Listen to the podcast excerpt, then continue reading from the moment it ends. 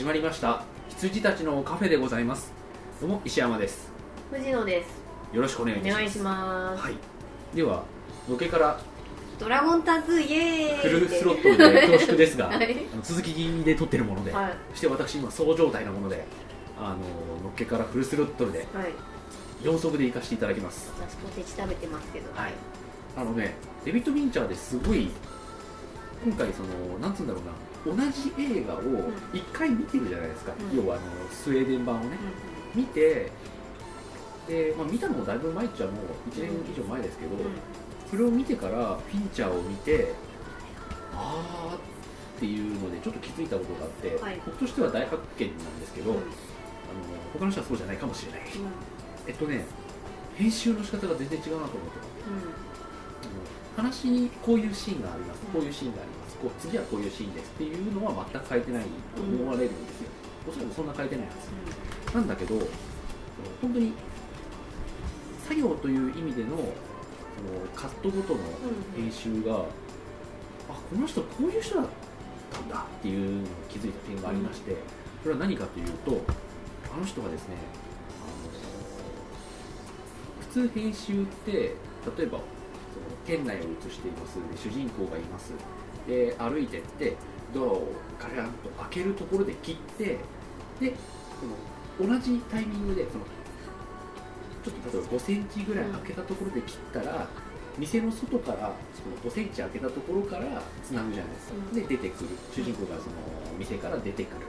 っていうのを撮るんだけどフィンチャーってそこ飛ばすんだよね。あのー、なんつうんだろうな。例えばあのー例えばミミカエルがなんかコーヒー買うと。でカウンターでコーヒーでタバコをそれもくれで店の主人がタバコを置いた瞬間にもう外に出て吸ってるミカエルっていうね、あこの人あんまそういうの実はねえなと思って、なんかそういうの調べたら、んなん。かジャンプカットっていう一応手法ではあるらしいんですけど、あの時間飛ばし。時間飛ばしね、時間飛ばしすげえ使うんだなと思って、今回見てて。で一回その結構その冒頭で気づいてジャンプカットすごい多いんですよねあの人ね。でもなんかやりすぎるとわけわかんなくなるんですけど、うん。ピンチャーはわけわかんなくならないんですよね。そう僕もそう思うのよ、あの要は意図的に時間飛ばしてるのをバンバンバンバンバンバンやってるじゃないですか、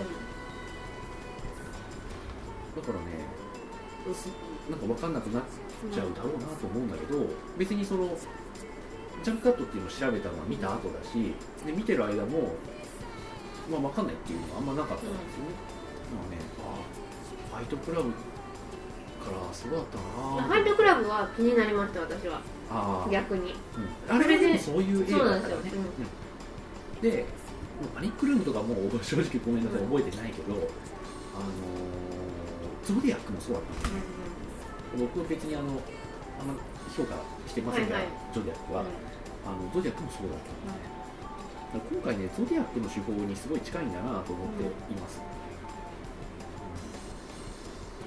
うん。あんなにジャンプカット使う人まあ覚えたての言葉ですげえ使ってますけれども。いえいえいえ。いジャンプカット使う人あんまいないよね。えいやと思います。っていうか、映像畑出身の人ほど使います、はいはいはい、はい、演出家上がりはそうよね。なかなか使わないっていうかうん。そのなんかいい意味でですけど、うん。ドア一つ開けて歩くにしても間があるんだとうん。言いたがるのが演出家です。そうだよね、はい。うんそうだと思いますよ、うん。だってほとんどそうだもん、うん。でした。うん。そうですね、うん。というのにちょっと気づきまして、うん。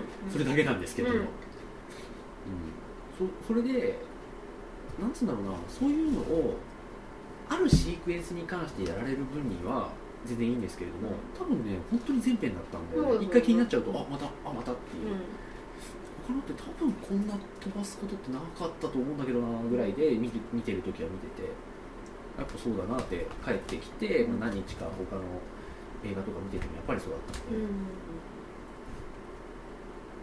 あフィンチャーっていう感じでございました、なんかなんかすごい独特のテンポだなと思い返せばあ思えなくそうもないというか。ですよね、うん。それは思いました、うん。だから私結構久しぶりにもう一回見たいなっていうフィンチャーで、なんか一回見たらって感じになっちゃってたんですけど、今まで。コンクルーそうだよね。だってファイトクラブなんか本当に記憶の断片映画だからね。そうですそうです、うん、だから途切れ途切れで、うん、あれはでもそういうそういう主人公の、うん。という話なんですけど、あれは私結構見てる側としてすごい気になっちゃってああの気持ち悪い方に行っちゃったんですよね、あはいはいーうんまあ気づいたところはそんな感じでございます、うん。あと一つ聞きたくて「ドラゴンタトゥー」って結構前の作品じゃないですか多分、あんなにパスパスパーソナルコンピューターでハッキングとかがあるんですか原作も。あ原作もっていうかその。基本的にはあります。あそういう話あなんですね、げまあ、原作は分かんないけど、うん。スウェーデン版もそうであした。そうなんだ、ん。へー。ただアンナ・マックかどうかは知らないけど。それだけなんか現代版にアレンジしているのかなと思ってしまった基本的には同じです。うん。その昔だってそんな昔じゃないので、基本的にはあんな感じで写真をそのまんまうん。マックに取り込んでみたいな、いや言い方でやってました。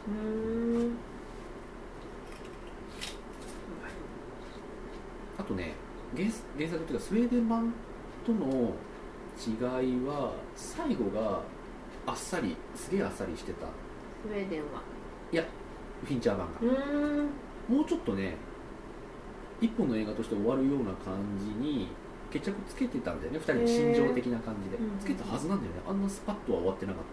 あともう一つこれはねスウェーデン版の方が良かったかなと思うのがあのーバイクで、あのーなんだっけリスベットがこう犯人を追うじゃないですか、はいはい。追った後に犯人がこう事故うん。って、でーんってなるじゃないですか。あのあそこもねフィンチャー版すごいあっさりしてるんですけど原作はどうなんだろうな。少なくともスウェーデン版は、うん。あそこで一事件あるんですよ。へー。何事件あるんですか？あごめんなさい。どういう具体的に言っちゃってあください。言っちゃ言っていいですか、はい。えっとねリスベットが助けずに見捨てるシーンがある。犯人はいはいはい結構その助けれるのに。ドボドボドボドボってなってあのなんか炎で爆発するみたいな感じになってて助けられるんだけど助けずにそのまま去ってボーンってなる、うん。だったはず、そうか。そしたら今回結構偶然ですもんね。うん、今回助けに行く前にあの銃用意して近づいてったらボーンってなるじゃないですか、でね、近づいてって見捨てて帰るっていうシーンがあったはずなんですよね、はいはいはいはい。へーすいません。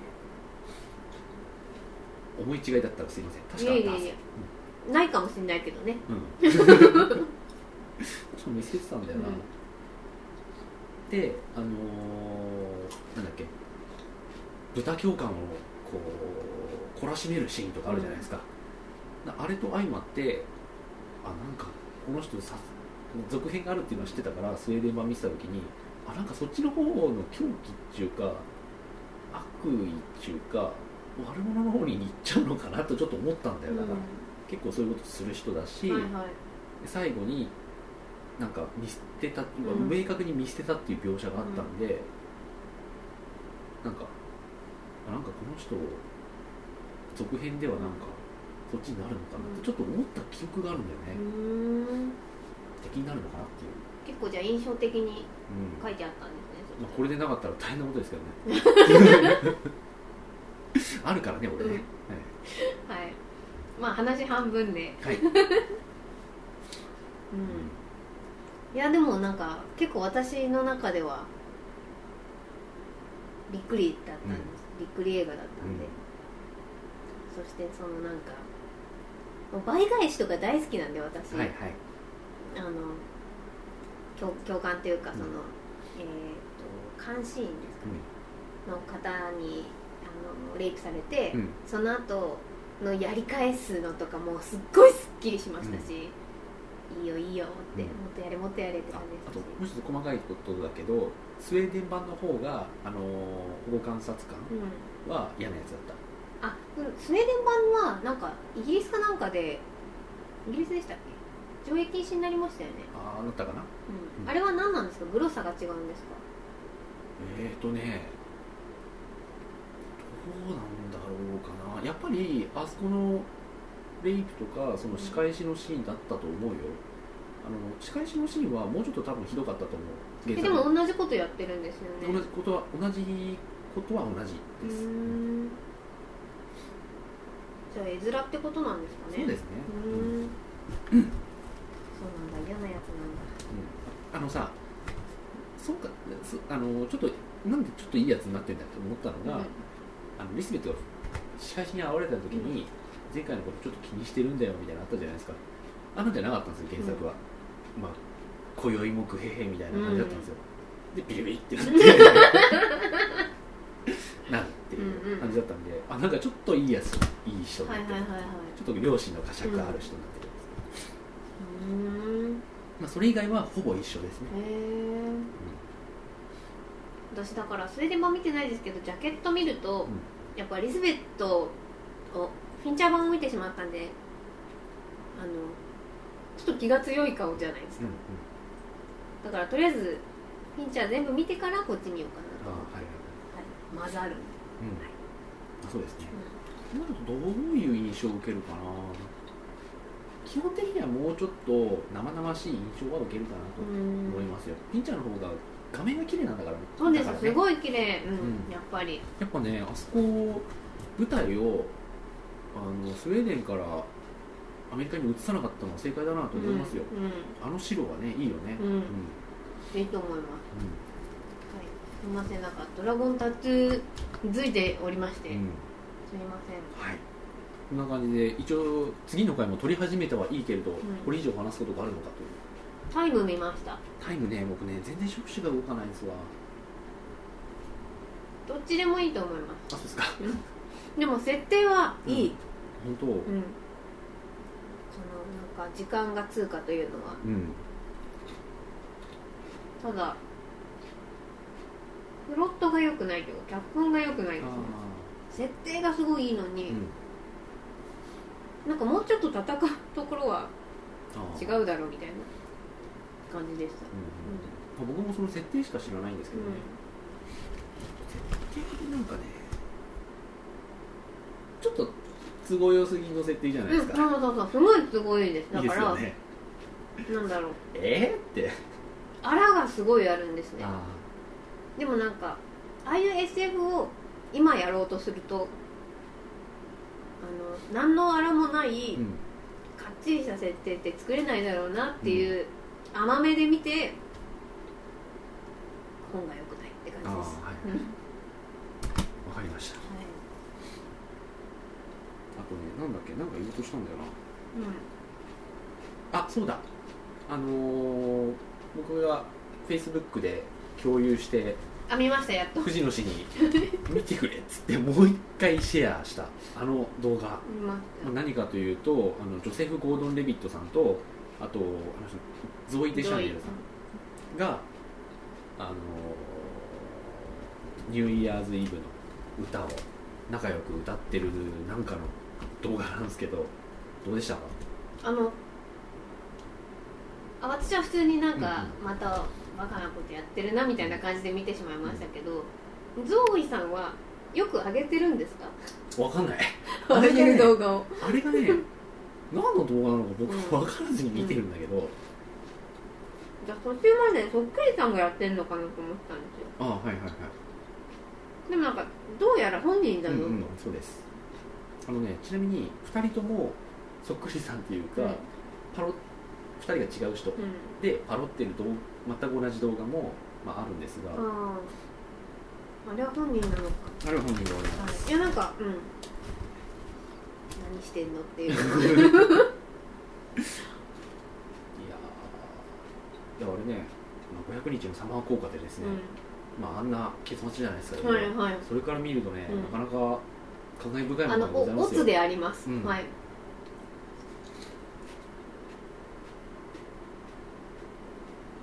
今また何かを言おうとして忘れてしまった。フェェイスブック最近私ちゃんと更新しようと思います。あ本当に？思いました、なんかつまんないことでもあぜひぜひ。ワールドワイドウェブにはい。だなだだ流しにしていこうかなと思います。はい。ぜひぜひよろしくお願いしますよ、でなんか見る人が当初より増えてしまったので、うん。40人ぐらいに、はいはい。私もっとすごい少なかったじゃないですか、うんうん10人以内とかでしたんで、なんか平気で映画の感想とかも書いてたんですけど、でその10人に見せる映画の感想でもこうけなさないとかいろいろ注意しながら書いてたのに、なんかねうん。気使うじゃないですか、わかりますよ。はい。このラジオもそうだしね。そうそうそうそう。だからなんかこう筆が止まってしまう癖があるんですけど、なんかやっていこうと思いましはい。ぜひぜひよろしくお願いいたします、はいあとはね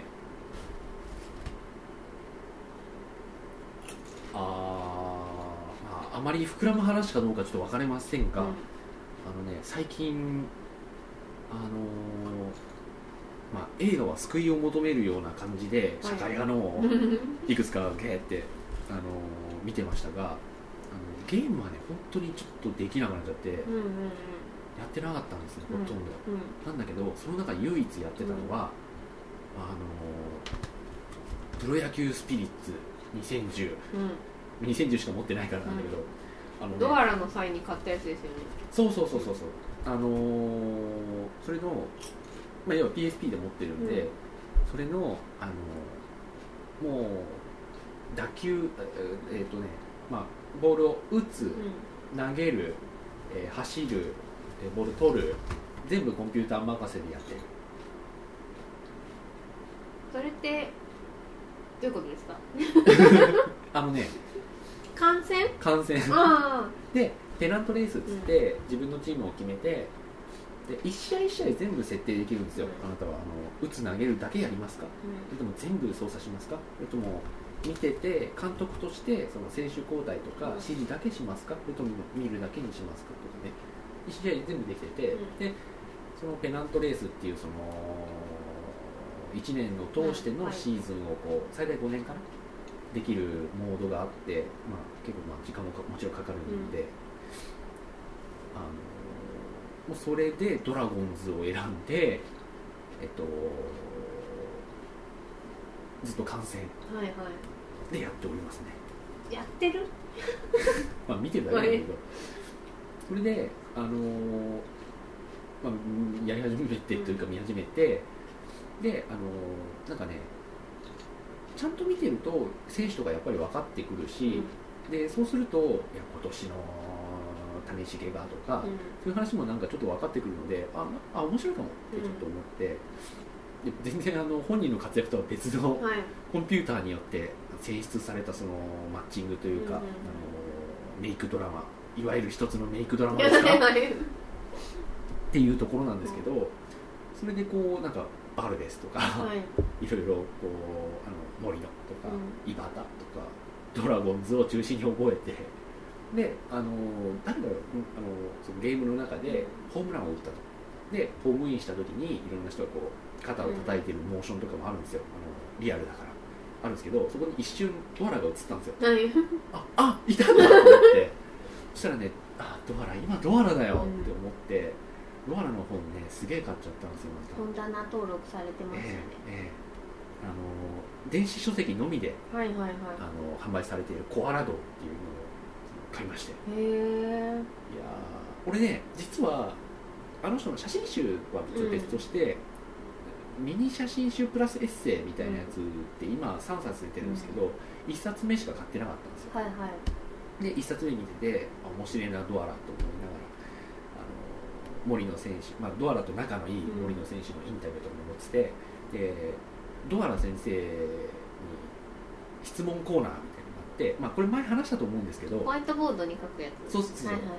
あのなんか妻が浮気してるみたいなんですけれども僕はどうしたらどうしたらいいでしょうか？っていう質問があってペラッとページめくったらドアラが大きくホワイトボードに「してない」って書いて うわーっつって これは面白いっつって話したと思うんですけど、で2冊目初めて僕今回買ったんですよ、でバーって見てたらまた同じようなコーナーがちょっとあって、ドアラに人生相談みたいな。そしたらその同じ人っていう本当に同じ人なのか、まあ、やらせだとしたら、まあ、てそういう体でなんだけど、あのー以前、あのー妻が浮気してるようなんですがと相談したものです、うん。でドアラ先生はしてないと答えましたが、あれから結局彼女は浮気をしその浮気相手と付き合うために離婚することになってしまいました。ドアラ先生どうしてくれるんですかっていう質問があったんですよ、でもまた今回今回色紙だったんだけど、でどうしてくれるんですかってパラッとめくったら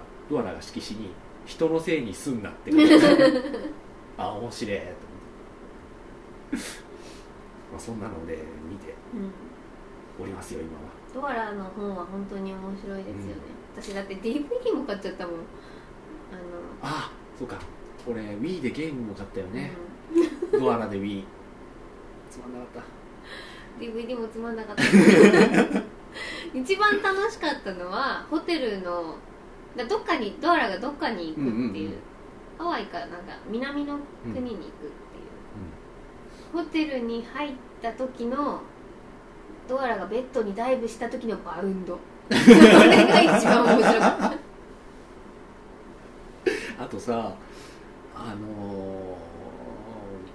なんだっけ日経かなんかのウェブサイトかな、そのいろんなねエンタメとか、うん。政治とか経済とかスポーツとかあの IT とかのうん。あれありとあらゆるニュースがそのウェブ上に載るっていう、まあありますよねいっぱいね。でそれであの日経だったと思うけどの、ウェブサイトを見せた時にあのーなんか中日勝ち越しでか勝ち勝ち越しで何対0でっていうのがあってでその記事があったんだけどその試合のさなかっつってどこのマスコットだったかなあの鳥みたいなやつ。つば九郎ですかね。いや違います、えっと、もっと茶色い鶏みたいなやつ、茶色い鶏。うん、セ・リーグなのかな？なんか茶色い鶏みたいなのがうん。いてでそのマスコットとドアラがあの乱闘する一面があったって書いてあってでこう、えーでこんな感じでこうあのちょっかいを出していた何々がガーッつってでドアラが怒り反撃みたいなことが書いてある、まあ、ドアラがちょっかい出されて切れて反撃したらしいんですよ、でそこの写真が載ってるんですよ、そしたらその結構直立不動になっててあさっての方向を向いているその鶏茶色い鶏の横に、なんつうんですかね。あのねまず左足を前に出して右足を後ろに引いて結構アキレス腱が伸びる感じでグッて前。にあ蹴ろうとしてる感じ。はい。でその足下半身の状態のまんま上半身はこうもうパンチを、あはいはいはい。パンチを繰り出してる最中なんですよ、もうねそのパンチがブレてて しかもこの足じゃん。はいはいはい。本気なのよってやってるあの顔で。はいはいはいはい。へ瞬間が乗っててすげえ面白かったんだよね。えこれもねなんかねそのなんだっけそのページを、うん。あのフェイスブックマークがあったんで、はいはい。シェアってやったはずなんですけど。あ本当ですか、うん、まあだいぶ前ですけどもね、あのであ珍しく僕シェアする時って、まあ、単純にポチってシェアして、どうこうってやっちゃうんですけどそこには珍しく俺コメント書いた気がしますもん、本気で殺しにかかってる的な、はいはいはいはい。えー、見てないな。うん。だいぶ前だと思うんですけど、うん。うん。もしありましたらなんかなんかね、メッセージかなんかで送ります。一昨日か昨日か。昨日か。昨日の帰り道電車で私東海道で帰ってくるんで、うん。結構混んでるんですけどこう私が立ってる目の前のなんか多分大学生かな、うん。ぐらいの女の子2人がもうすごいキャッキャうん。キャッキャ喋っててですね、でなんか、まあ、聞こえ聞こえちゃうもんだから聞いてるんですけど、なんかドドアラの話をずっとしてるんですよ、あ本だからなんかちょっとなんかいたたまれない気持ちになりましたね。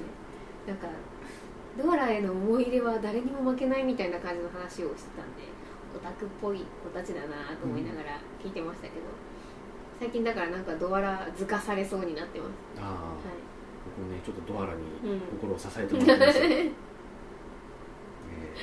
動画探しちゃうとね本当面白いですからね、うん、おすすめです。ラジオでもだってドアラついてた時ありましたよね。ありますあります、うん、ラジオなのに 俺たちがドアラの動画を見て笑ってる声だけ入ってる回があったはずなんです、はい、確か最初の、はい、でそういうのをやって後で聞聞き返して自分たちのラジオを、はい、まあ、こういうことはもうやめようと。そうそうそう反省しました。俺たちがキャッキャキャッキャ笑ってるだけなんですよ、酸欠してるだけだって面白かったんですもんそんでそこで初めて俺見せられたんだよ、うん、確かはいはいはいこりゃいいって思って、うん、はいうんまあ、最近そんな感じで、うん、ドーラさんがはいはい支え心の支えなんですねええまあそんな感じですかねへえあ意外と意外と。言ってない。うん。まああと10分ぐらいなんかを喋ろうかと思っておりますよ。はい。そうか。どうやら心の支え他に何かありますか？心の支えはね最近はなんかねそのまあ社会派ドラマもありました、うん、なんで社会派ドラマ見たかったんだろうな、はいあもう私手出ないですね。出ない。やまないと。なんか病んでるってことなんあそうなんだ、うん、あそうですか。はい。いやだからなんかこう元気なものも見たくないとかハイスクールミュージカルとかは見たくないみたいな。そう。そう。そうそうとかでなんかアクションは疲れるとか。そうやってやっていくと、もう天気のやつよね。淡々となんというかやってくれる。ドラマっぽいのね、うん、今日ね。社会派にいっちゃうんじゃないですかね。そっかそっかそっか。でかといってねあのミステリーとか、スリラーとかそこら辺見ても元気にはならないし、まあ、かといって社会派は別に元気にはならないんですが。い。やなんかこうそんな感じなのかな。良くも悪くも、えー、テンションに支障がきたさないっていう意味じゃないですか。ああそうかな。そうかもしれないですね、うん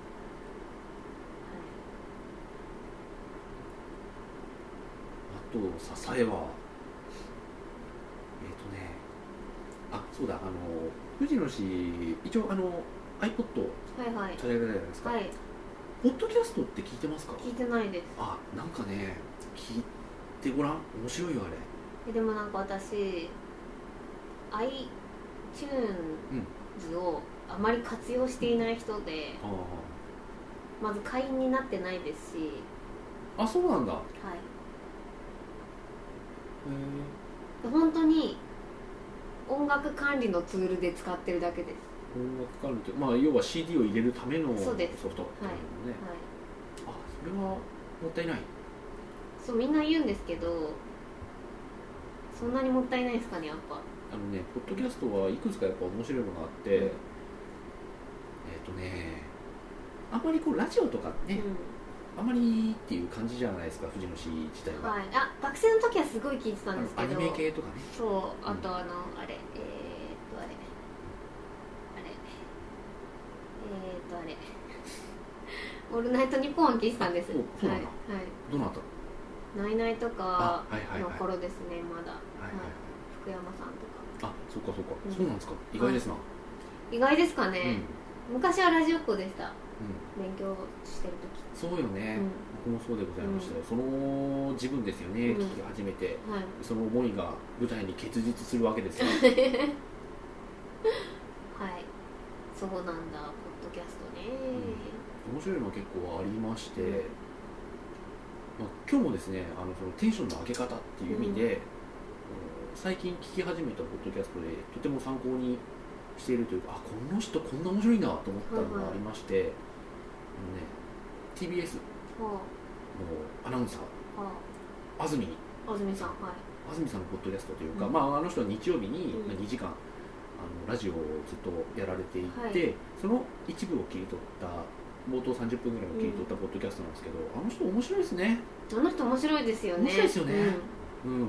すげえ自虐的な人ですね、あの人、あの人は面白い、でもうね番組5年ぐらい、はい、いやポッドキャストになってるのはそのうち直近の3年分ぐらいっていう感じなんですけど、それでもまあ相当量ですわね、えっと、150回ぐらいの1回30分ぐらいあるからさ、それをねもう時間だけはあるのをいいことにですねずっと聞いておりまして、ちょっと面白い。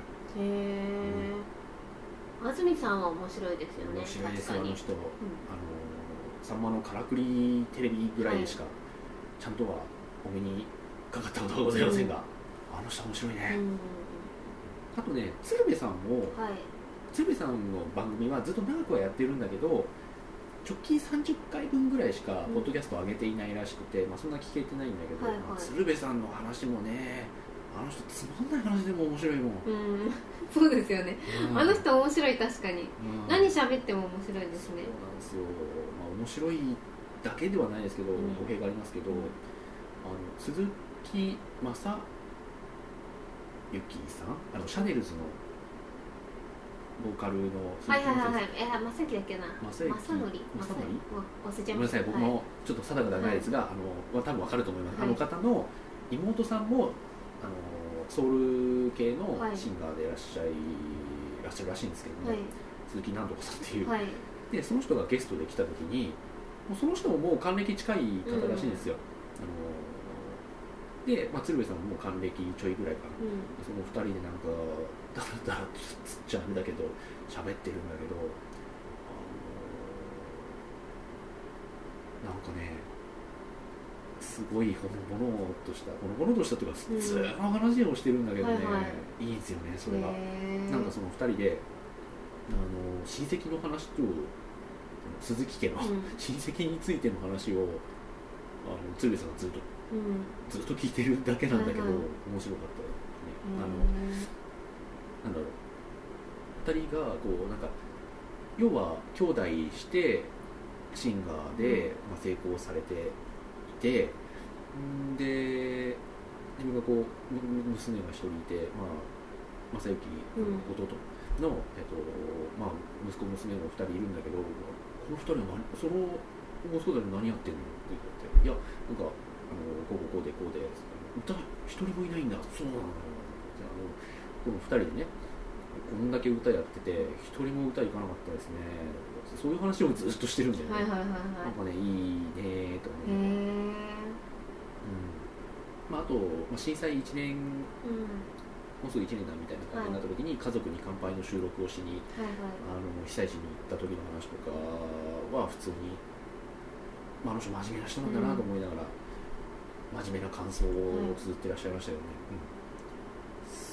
うん。落語家だね、うん。落語家どんどん落語家っぽくなってきますよね、やってる今やってらっしゃるというのもありますけれども、うん。いやなんかねその被災地に行って子供たちに、まあ、偶然会って、で一緒に歩きながら話してみたいな、まあ、家族に鶴瓶の家族に乾杯って、まあ、そんな感じの、うあの行き当たりばったりの番組ではありますけれども、んはい。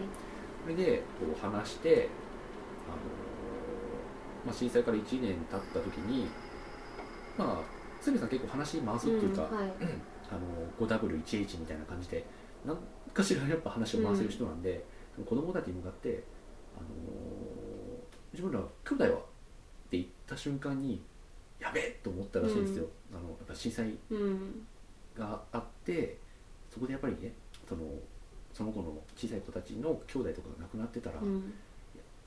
まずいのに、うん聞いちゃったと思ってやばいと思った時に「いや一人っ子」って言われもうその二人にもその「いや一人っ子だよ」って言われて「ああよかった本当によかった」と思った次の瞬間に「お父さんは?」って言っちゃったらしい、うん。とかそういう話をねはいはいはいはい。してまあ、お父さんはその消防署員でうん。亡くなったっていう話をして「いやほんますほうん。本当にごめん」みたいな話をしたとかその時のやつをずっと言ってて結構赤裸々にあの、うん。人間って不思議なもんであの本当に、まあ、その話を一旦した後に、はい。あいやもう本当に兄弟はって言った瞬間にやばいって思って一人っ子言われてあよかったと思った次の瞬間ああいうことをその口そのままの口で言ってまうからなみたいな話をしててねまあいろいろまあ定者の差はね、はい。もちろんありますが数回だけではございませんが、うん。あのー本当にすごいなと、うん話かというか、まあ、話し方だけでは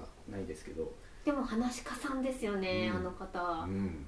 だからね筋なしとか僕うん。大好きでいはい。見てるし、まあ、映そう筋なしそうです。だから石山さんが好きな好きだっていうのを聞いてから、夜見るようになっちゃいました。あ本当？はい。あれはねうまい構成でできてる、あの上手なあなんかゲストによっても全然変わるんで、うんうん。でまあなんなんて言うんだろうやらせなしじゃない。はいはい。でまあその方が面白いし、でかといってうまくいかない時もいやあると思うんですよ、うまくいかなくてもあのセルフ音声解説ってなってるあの構成。はい。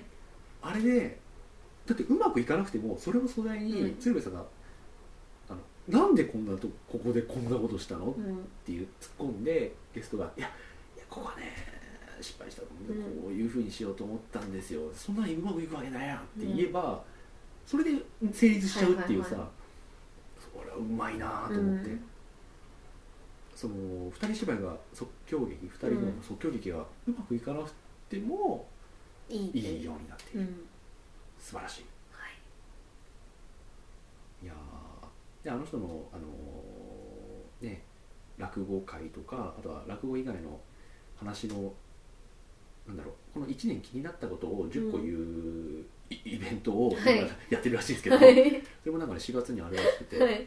あなんかすげえなと思って、うん、落語ではないですけどやってるらしいですね、うんうんで最近その2つを新たに聞き始めて、はいはいはい。今まではですねあの鈴木敏夫さんジブリの鈴木さんと、あと伊集院さんはいぐらいしかあまり定期的にうん。聞いてなくて、まあ、あとはもう一つあの東京 FM の,、うんサタデーウェイティングバーアバンティという、あの専門職の人がいろいろ。あの私が一瞬聞いたであろうラジオですね。そうそうそうそう、はい。あの要はその架空のバーで、外国人のウェイターとそこに来てるなんか教授と呼ばれる小はい。の男性がなんか寸劇から始まって、おやあんなところにあの遺跡カメラマンの何々さんがいますね。って聞き耳を立ててみましょううんって言って、アナウンサーとその人のはい。インタビュはいーというか、はいなんか雑談チックに見せた、そのバーの一角での雑談チックに見せたなんかインタビューが始まるというね、いい構成で。はい。いや職業そういうなんかニッチなはいはい。職業の方の話って面白いですもんね、うん。うん。タクシーでね一瞬聞いたんですよあ私。そうなんだ。はい。あれねこれだみたいな、うん。はい。であれとかもを聞いていたんですが、うん。そこに加えてですね今鶴瓶さんのはまあ直近のものしか上げてなかったのですぐ聞こえちゃいましたけど、ああの安住さんの方はたっぷり70時間分ぐらいはい。はいはい多分あると思うので、はい。今ね少しずつ聞いて今2009年あたりまではいはいはい。来たところでございますよ、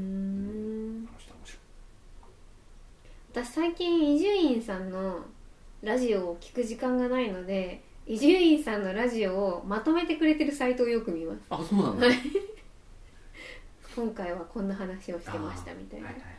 見たことないですけど、うん。まあああるんですよありますうんあります、なんかラジオラジオまとめブログみたいなのがあってうん。伊集院さんだけじゃないんですけど、うん。いろんな方のラジオのはいはい。話をまとめられてる。いやでもねあの、まあ、僕ももちろん聞いていて、あの人すごいなと思うのがあの他のその、まあ、TBS のジャンクのポッドキャストとかって、その本番から切り抜いたものはい。だったりするんですけどあの伊集院さんは何を思ったかですね、まあ、何か思ったところがあるのかどうか、震災後あたりから別に何を言うこう初心表明するはい。というわけではないんですがそんな大行なものは特にないんですが、あのーまあ、ちょっとあったかな。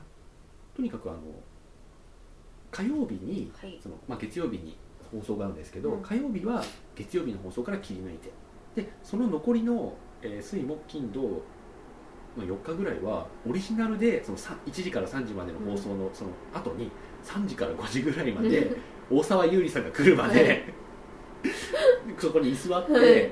あのーポッドキャスト専用の録音をするんだ。してる、へえ、面白いですね、ううん、それをねもうだからかれこれもう1年ですよね、ん、はいはいはいはい。そういう形式をやられてますね、うん、あとあの人もやっぱり自虐的なうんなんで、はい。い、やもうなんかこうなんか人生とかでこうねあのいろいろ話の流れで、はい。俺はそうなんだよもうやんなくていいことをやっちゃうんだよみはい。たいな話でジブラにも返信しなくていいのにしちゃうんだよつってて。それそれはそれで終わってんだけど、面白いと思って面白かったですあれいいいいなと思いました、うん。はい。面白い。誰があの二人が戦うと思ったっていう、ね。本当ですよ、いや面白い。うん、いやあああいうのね当人は相当答えると思うんだよね。伊集院さん。みたいな人はね、特に、どうしちゃったんでしょうね。うん。なんか本当に確かになんで変身したのかなとは思ってましたけどうん。傍、から見てて面白かったんでうん。いいんですけど、うん。どういうあれでね返事しちゃったのかなと思うんですけど、あのポッドキャストで話をしていたんだけど、はい。あのポッドキャストはまあ自分らでべーって話すのもありつつ、うん。そのはがきで余ったやつをはい。そのままネタにしつつっていうのもあるんですけど、あの職業病って何ですかっていう話をした時に、はいい、はいやもう職業病はあのなん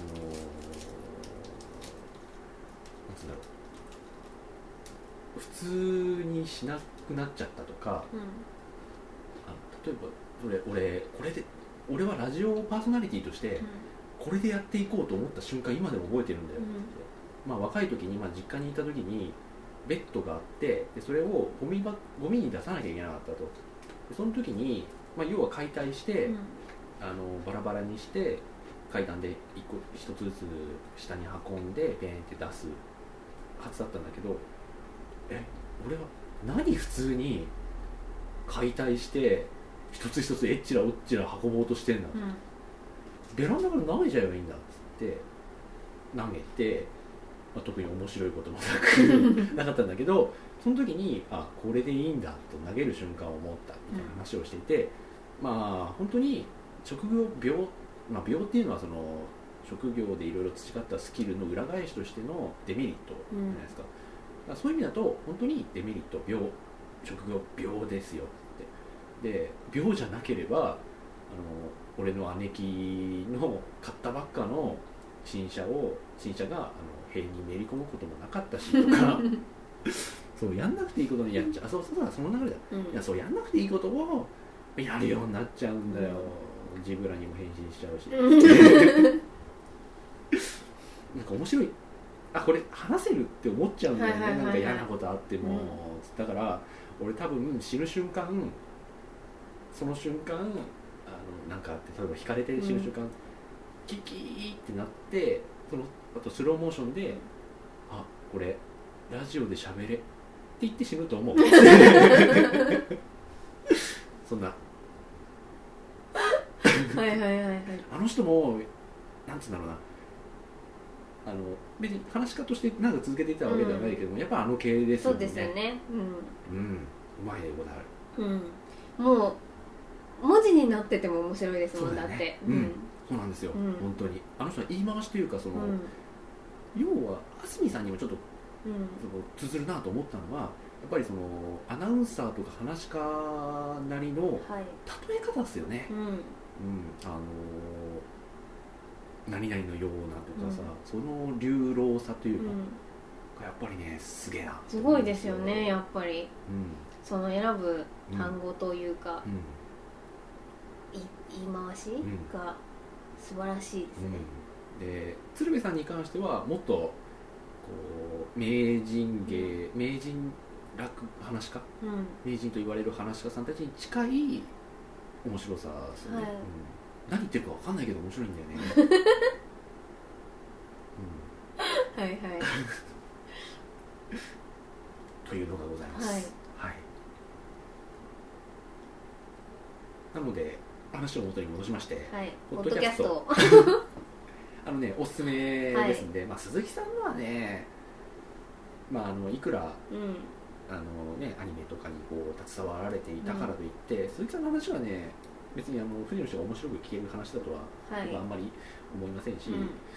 と思うんですが、うん。まあ伊集院さんと、えー安住さん。安住さん面白いですね、鶴瓶さんも面白い。うんうん日曜日のそれっていう鶴瓶さんのやつ、あと安住さんのは、えー日曜天国か。はいはい面白いでございますよ、うーんあの人もねやっぱ語り口なんですよね、うん。あのやっぱり共通してるのはそのこと自体は大したことないっていうか、うんうんまあ、もちろんそのラジオで話すために引き寄せているっていう部分はあるにせよ特になんわけですよやうんはり、うんそれをね語り口でっていうのは憧れますよね、へえ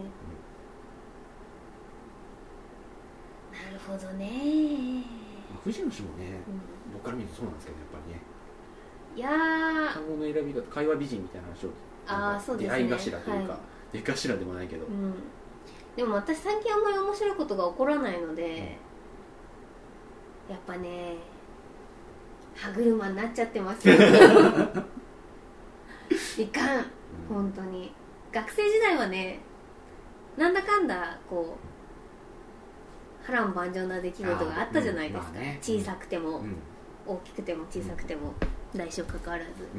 うん。それをなんか多少面白いから、うん。すごく面白く話せるけど、うん。もう今なんもないですもん。だから。うんどうなんでしょうね、うん。だから僕もラジオは、まあ、ほとんど映画の話しかしないから、うん。それで隠れみのっちゃ隠れみのなんですが、うん。こういう最近あった出来事とかをうん。面白おかしく話そうみたいなのってあんまりこうこはないので、はいはいはい。やっぱなんかねやっていけるもんならやっていきたいねってちょっと思うんですよね、思うんですが、あのーやっぱり日々の中からねそういうネタになるようなことそううん。を探すってなかなか難しいですし、はい。でちょっとなんかねあの自分の立場がこう荒波な感じになって話せることもあるかなと思ったら、うん。マジすぎて今話せない。そうそうそうあの音声に載せられない感じですよね。今はマジすぎるんでちょっと、はい、はい、えそうですね。終わったらいいんじゃないですか？ーうん終わって1年ぐらいしたらね。はい。まだその結果がわからないとまあ怖くて言えないね、そうかそうか。うん。そんな状況もありつつ、はい、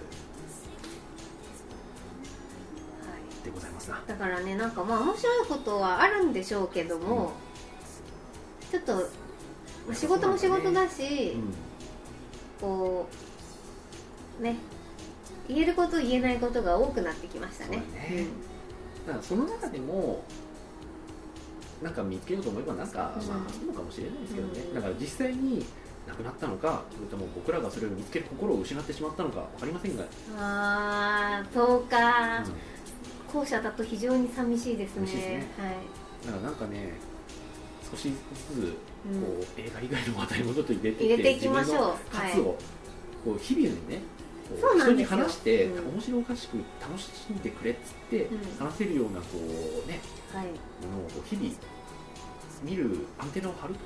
それだけでもだいぶ自分たちに舞い込んでくる服はまあなんつうんだろう違うはずであると、そうですね。であと変わらなかったとしてもそれを服だと思えるんじゃないだろうかと、はい。そう状態の私は思うわけですよ。はい。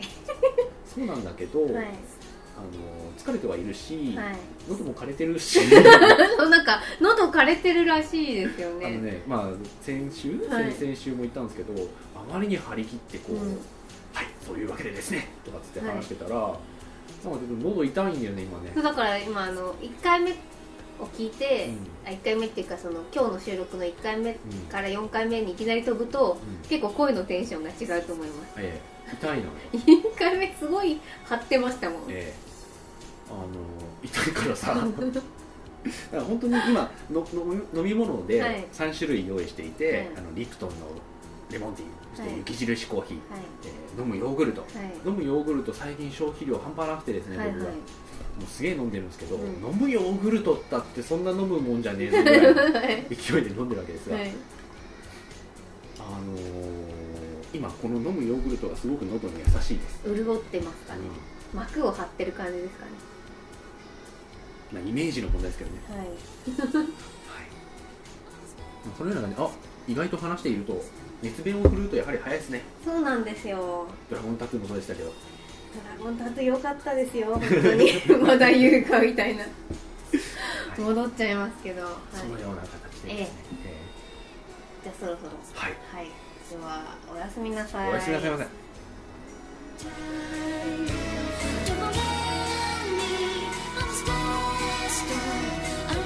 Yeah.